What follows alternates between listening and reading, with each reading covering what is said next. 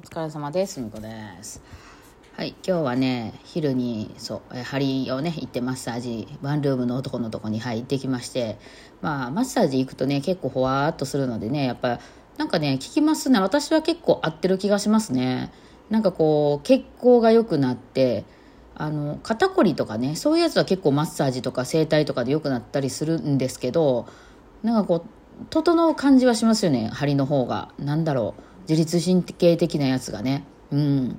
なんで、なんか、あの、私はすごく合ってる気、すごく楽になるんですけど、ただその日自体はやっぱちょっと、強引になんかこう血を流しているからかなんかわからないですけど、あの、ちょっとボワーってすることが多いんで、仕事の前とかにはね、行かないようにしてるんですけど、でも今日はちょっとね、やってしまいたいアレンジとかがあったんで、あえてカラオケを撮りました。まあ、一個撮れたんでね、まあ、いつものあの、なあの、なんとかルーム、コンセプトルームか。ね。うん。のが、まあ、あの、なんだ、今日はなんかシアタールームとか言って、でっかいテレビとその横にでっかいスピーカーが置いてあって、えーテーブル挟んでソファーが置いてるみたいな。なんかこう男女で来てイチャコラしたりするのに良さそうな。うん。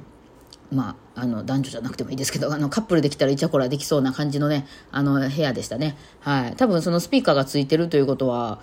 あれでしょうね、あの、音とかね、すごいこう、まあ、てあの、映画見たりできるよっていう部屋なんでしょうけど、まあ、他にもその、同じフロアにね、カラオケの部屋はいっぱいあるわけで、そうみんな歌ってたりするんで、私あの部屋で落ち着いて映画は見れないですけどね、逆にね、えー外の音が気になっちゃうからって思いますね。やっぱなんかそういうとこなのかな。いろんなとここの情報を取っちゃうから、まあ、映画見るとかいう時は映画館はある意味その映画の以外の音ってならないじゃないですか、うん、だから家で見る時はヘッドホンとか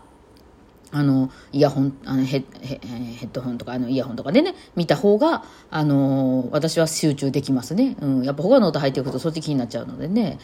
まああのカラオケもね、まあ、私も結構こうやって喋ったりもちょっと撮ったりしてたんですけどなんか最後までちゃんとうまく撮れなくて。そう。ね。あのやったりしてる時に、まあ、トイレ行ったりとかすると他の人の前部屋の前とか通ったんですけどほぼほぼみんな音狂ってますよね。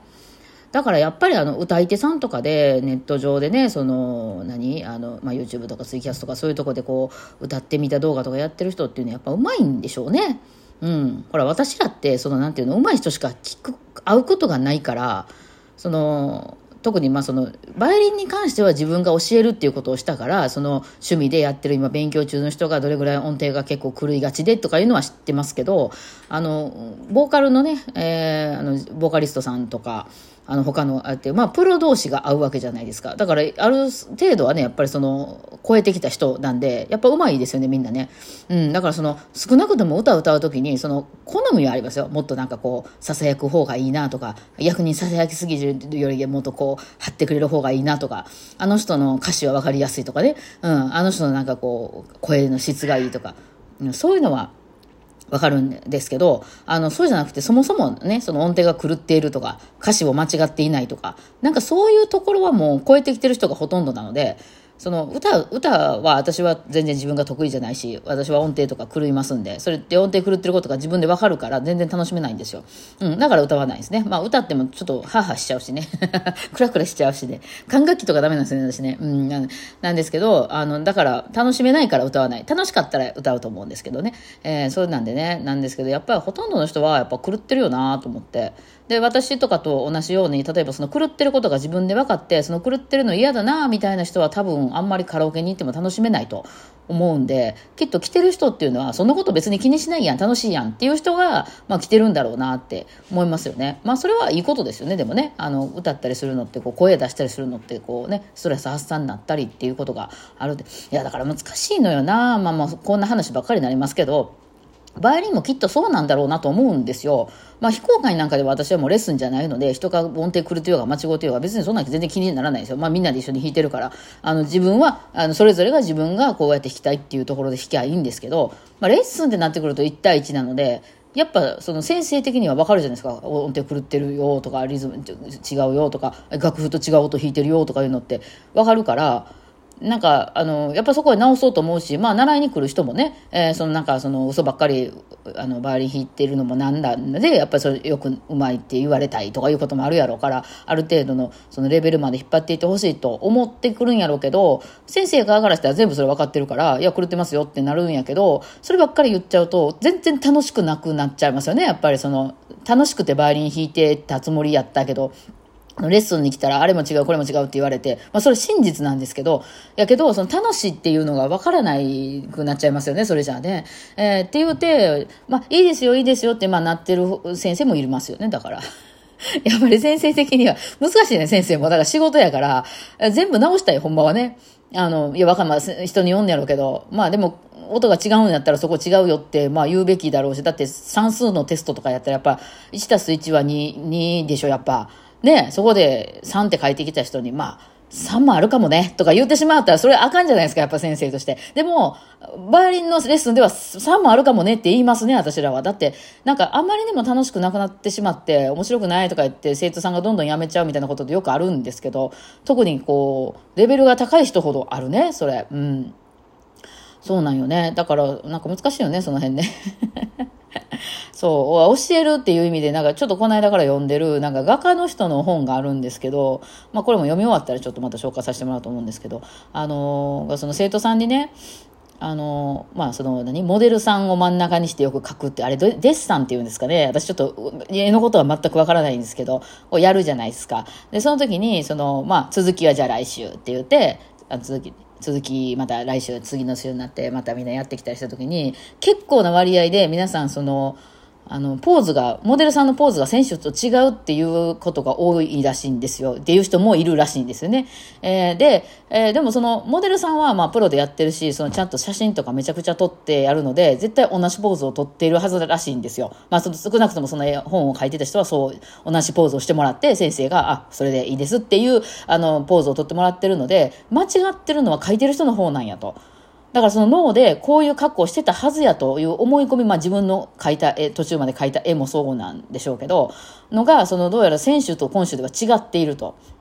うん、だから、なんか違うように思うっていうけど、その写真とかで見ても違ってないと。うん、だからまあ、それぐらい主観っていうのが入るんよねっていう。だからその分かってる人からしたら、いやいや間違ってるのはその書いてる人の方ですよってなるんやけど、だって本人は、え、だって先週と違うもんってなりますよね。えー、だから、まあ、絵もなんか私、その本読んで面白いなと思って、絵も、その自分が描いた本、描いた絵を、スマホで撮ってもらって写真に、で、あの、後から客観的にこう見ると、え、こんな絵私描いてないっていう人多いらしくて、あ、ええでもそうなんやと。バイオリンって絶対そうじゃないですか。自分の演奏を客観的に録音して、動画とか撮って、後から聞いたら、うわ、やばいな、これはやばいなってなるでしょ、皆さん。なんか、ひどい演奏してますね。いや、なんかスマホって変な音なりませんとか言う人も結構いましたね。うん。あの、メトロノームおかしいですもんよく聞きましたね。このメトロノームおかしいんですよっていうのと、なんかスマホで音取ったら、なんか変な音程狂って取れるんですよとかいうのもめっちゃよく聞きました、私。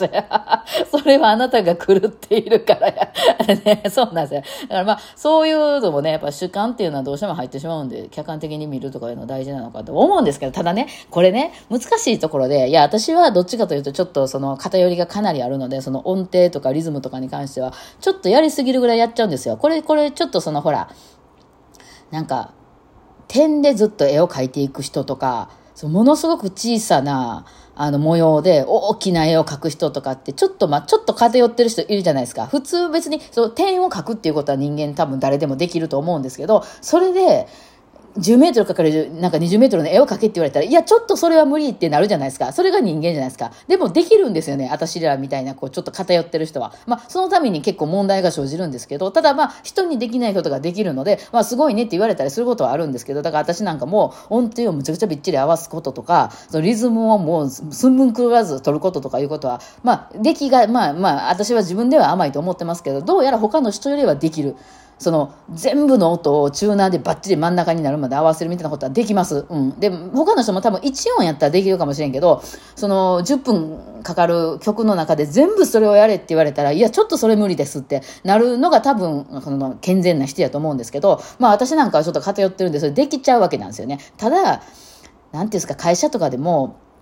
なんていうの？その例えばエクセルの、その、なんか私はエクセルわかんないけど、そういう表とかの綺麗にきっちり書ける、もう全部が全部本当に綺麗に全部書ける人がいたとして、それが役に立つかって言われたら役に立たなかったりするんですよね。目的はその表を使って提出するとか、売り上げをこうやって出すこととか、その取引先にこういう結果になってますっていうふうに伝えることが目的なんで、その表をむちゃくちゃ間違わずに綺麗に書けることが目的ではないじゃないですか。音楽もそうなんですよね。人にこう伝わるかどうかで、その全部が正しく綺麗に弾いたところで、そんなロボットみたいな演奏はいらんって言われたりすることの方が多いわけで、私はずっとそう言われてきたんですよね。うん。まあでも今となっては何て言うのかな、そういう需要もあるよねっていうことで、まあいいかなってなってるんですけど、あのなんかそ、そう、人間らしさみたいなとこの話をすると、そこはやっぱり違うよねってなってきますよね。だからまあそういうとこで、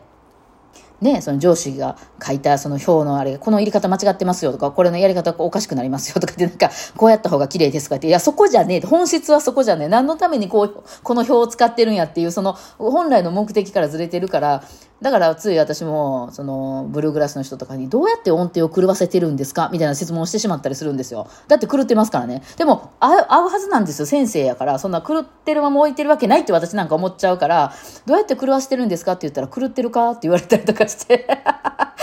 なんかね、そういうことになっちゃうわけなんですよね。だからまあ、どっちがどっちなんですけど、もうだから私はどっちかというと、その、なんていう、写真みたいな絵描く人いるじゃないですか、めっちゃ。え、え、もう本物のリンゴかと思いましたみたいな絵描く人とか見ますよね。いや、そっちの演奏でいこうかなって最近ちょっと思ったりしますよね。まあそれはそれでそういう分野もあるんで、やっぱ得意なとこ狙っていかんとね、その心とか魂とか、共感とかいう方を考え出すと、私ちょっと苦手なんですよね、そっちわかんなさすぎて。ただ、一つのことを延々と繰り返すとか、そういうことは全然苦じゃないので、あの、音程をね、ひたすら合わせていくとかね。まあ、そういうのは結構好きやったりするので、最近ね、ちょっと、もうそっちでいいかってなってます。それずっと言われ続けてきたんですけどね。えー、もうこの年になっても変わんなかったので、もうこれしょうがないのかなと思ったりとかねま。ちょっとそう、今日はそんなことを考えたりしておりましたけど、いろいろ面白いですね。はい。では、今日はそんな感じでお疲れ様でした。